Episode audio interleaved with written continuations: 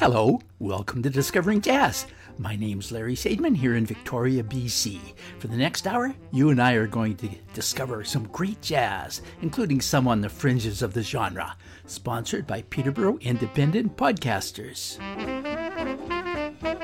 Part two of my three part series on the saxophone, an instrument whose popularity seems to be unique to jazz.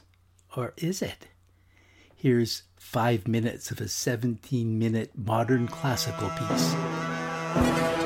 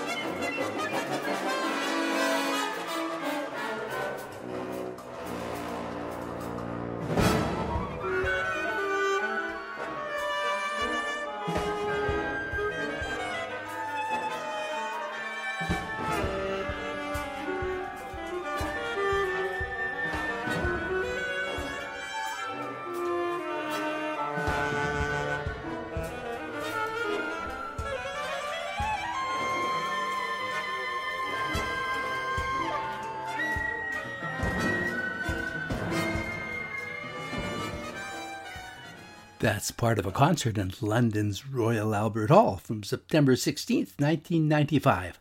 A concert series of new works called The Night of the Proms, that is called Panic for alto saxophone, drum kit, and orchestra, composed by Harrison Birtwistle.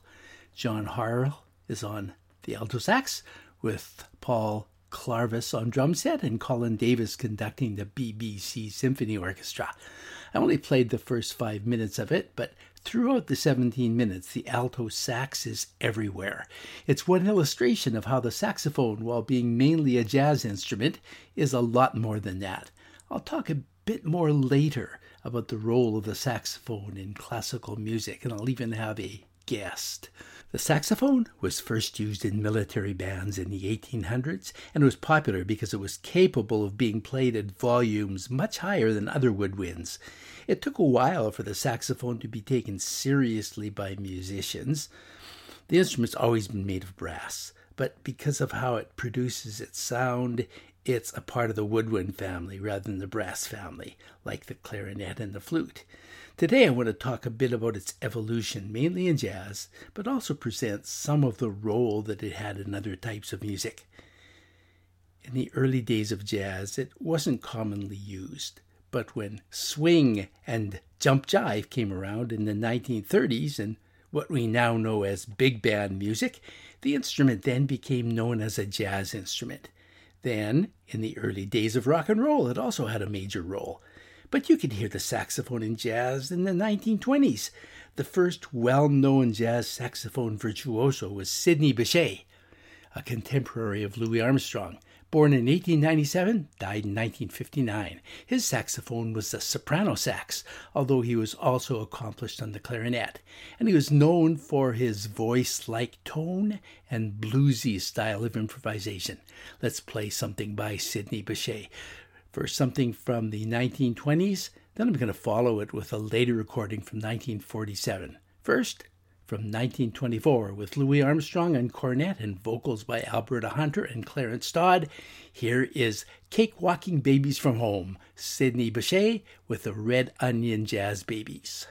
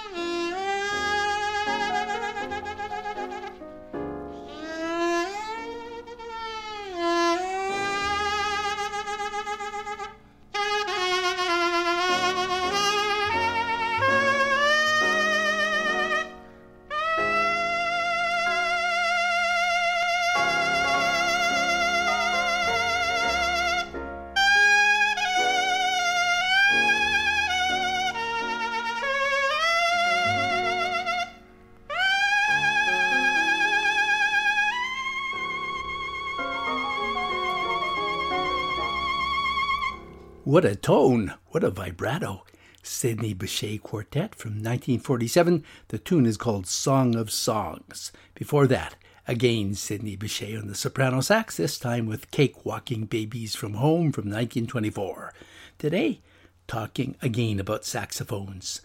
Just one more from those very early saxophone masters, before Coleman Hawkins took saxophone into another dimension.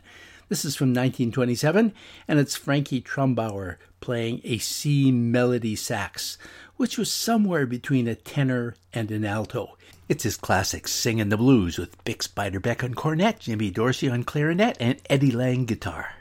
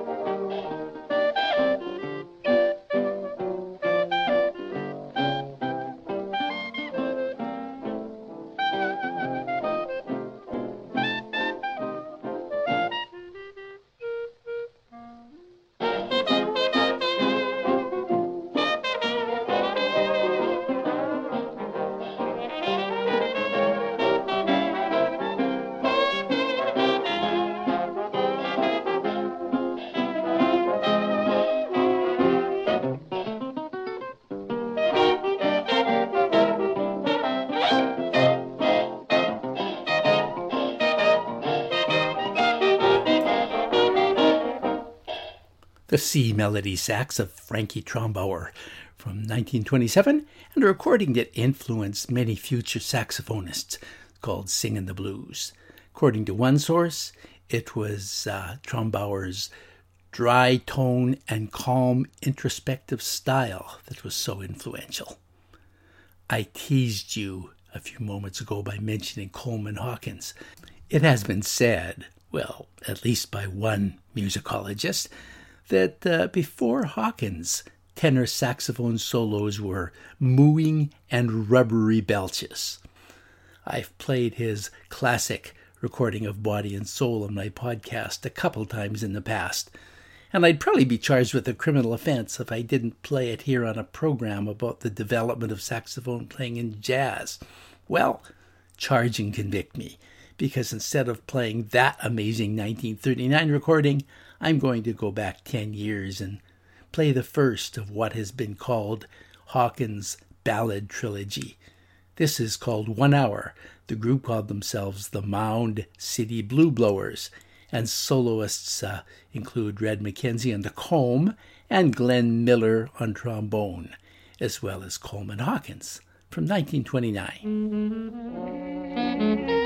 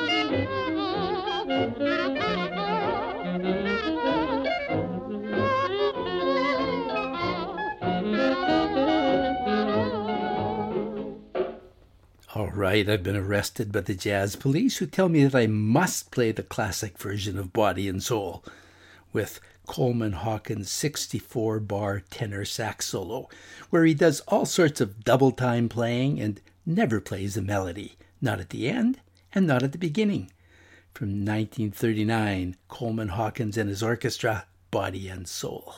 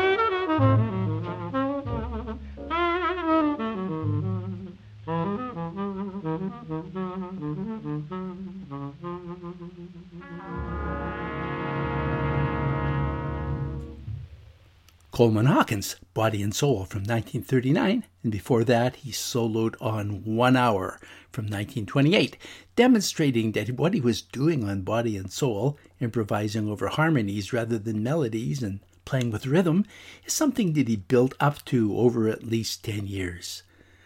Let's talk about the saxophone more generally, including its role in non jazz settings such as rock and roll, rhythm and blues, and classical music and elevator music, of course.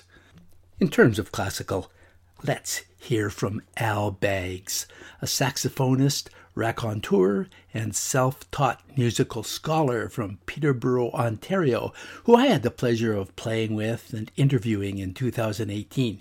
You can hear more of him if you listen to two of my earlier episodes of Discovering Jazz, episodes 28 and 37, on the cross pollination of classical and jazz, and Bach and jazz. Here is Al Baggs talking about the use of the saxophone in more quote unquote respectable circles, that is, classical music. The saxophone, especially the alto, uh, makes um, respectable contributions in, in, in so many orchestral and chamber music creations by French and other composers. Uh, some examples are Khachaturian's Sabre Dance, um, Gershwin's Rhapsody in Blue and An American in Paris, uh, La Création du Monde, uh, uh, and Scaramouche, which is a kind of interesting piece I like to play. Um, Bernstein scores. Uh, he wrote a swinging jazzy ballet called Fancy Free, um, upon which none other than Billie Holiday um, crooned a song called Big Stuff. Shostakovich, uh, probably the the greatest composer and orchestrator of of the 20th century, was enamored of the saxophone's tonal possibilities, and um, I mean, just listen to the opening bars of Waltz Number Two uh, from his Jazz Suite Number Two. I'm going to play just the first 40 seconds of Shostakovich's Waltz Number Two from Jazz Suite Number Two, where you hear the alto saxes.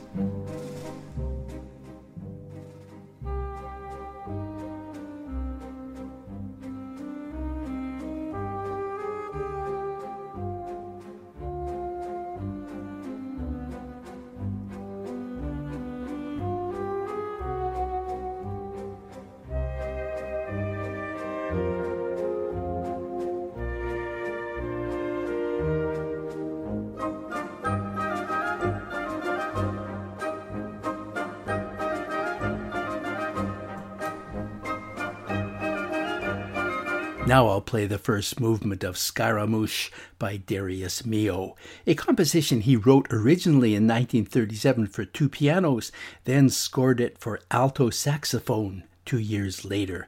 This performance is by the St. Olaf Orchestra, conducted by Steven Amundson and Sean Miller on alto saxophone.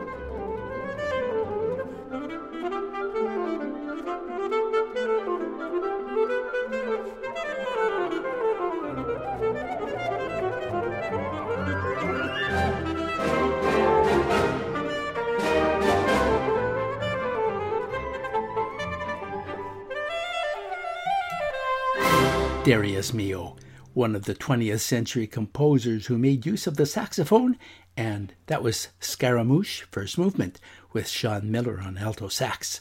I'm going to have more from Al Baggs and the saxophone's role in even more modern classical and third stream music next week, along with a number of jazz saxophone masters. But right now, we need to rock and roll. One man who was almost a household name in the 1950s and 60s. Well, maybe in my household anyway, because of his wild saxophone playing, was King Curtis, who died in 1971 at the age of 36 after being stabbed to death. Here He Is with a 1959 record by the Coasters. This is the B side of Along Came Jones. It's an homage to King Curtis and his tenor sax. That is rock and roll. In the beginning, there were nothing but rocks. Then somebody invented the wheel, and things just began to roll. Did you ever hear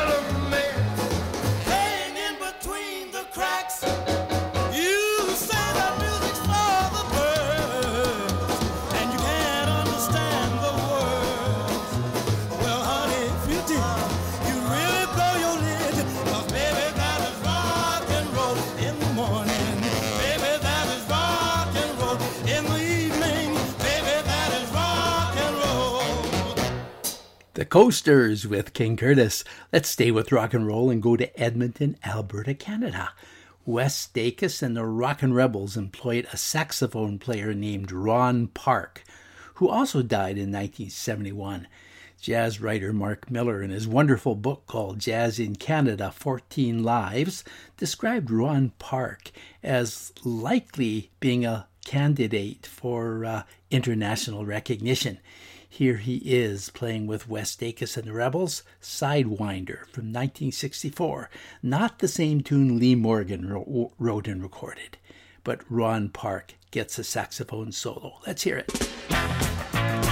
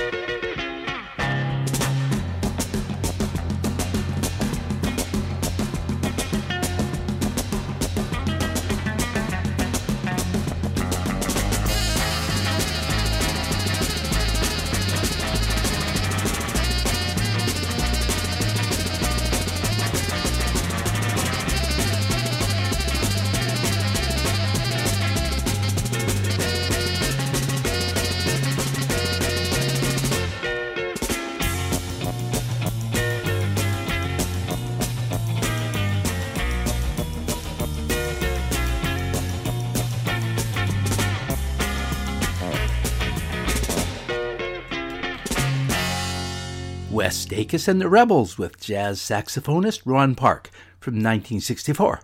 Let's go back to the evolution of the saxophone in jazz. I'll save Ben Webster and Lester Young to next week, since I did talk about them before in my series of podcasts on Time Life's Giants of Jazz.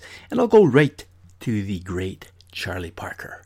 Alto saxophonist Charlie Parker and trumpeter Dizzy Gillespie together have been credited as being the inventors of bebop, and perhaps as a result, they were perhaps the first modern jazz musicians. Even if they did develop their style in the 1940s, I suspect that Charlie Bird Parker has had a greater influence on today's saxophonists than anybody else.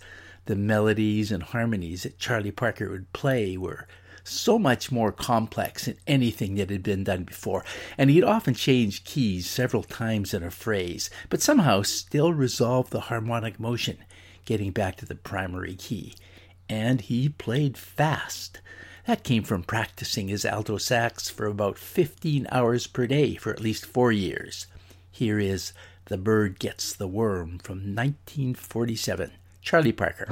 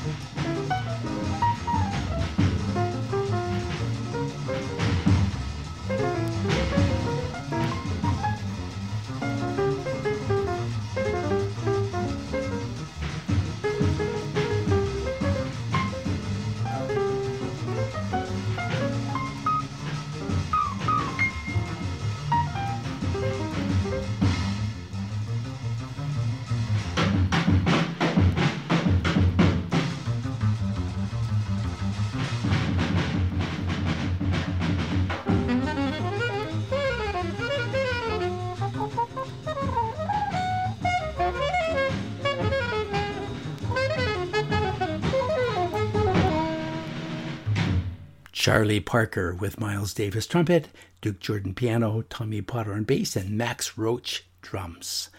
Then there is Sonny Rollins, a tenor saxophonist who had great clarity and had a great sense of melody. He would transcend the chord progressions of any tune and spontaneously set new melodies to them. Melody was his primary tool in his improvisations.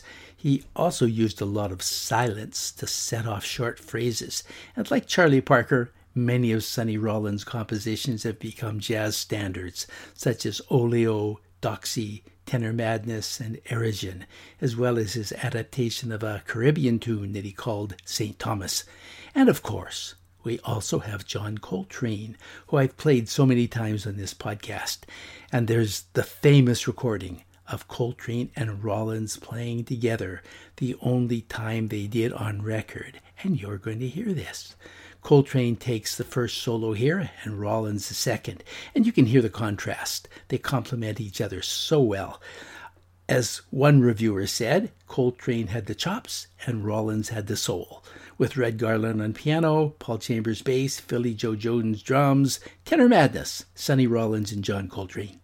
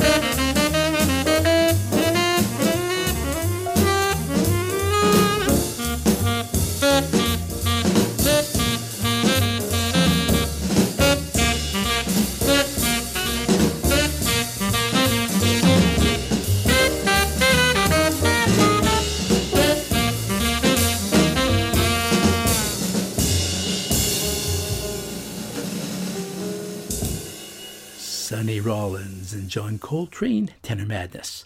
I will be talking about and playing more great saxophonists next week, including the great Wayne Shorter, some more modern ones, including some free jazz players, as well as uh, more use of the saxophone in modern classical music. But I want to end today's episode on the saxophone with somebody close to home. He lives in my city of Victoria, BC, and I've had the pleasure of hearing him a few times. His name is Roy Styffe, and I've played him a couple times before with the jazz offshoot of the Naden Band of the Royal Canadian Navy. Here he is from a duet album called Dream World with BC pianist George McFetridge from 2009, and here he's on soprano sax. The tune is his own composition called Hope. My name's Larry Sadman saying bye for now, inviting you to tune into part three of the jazz saxophone on Discovering Jazz next week.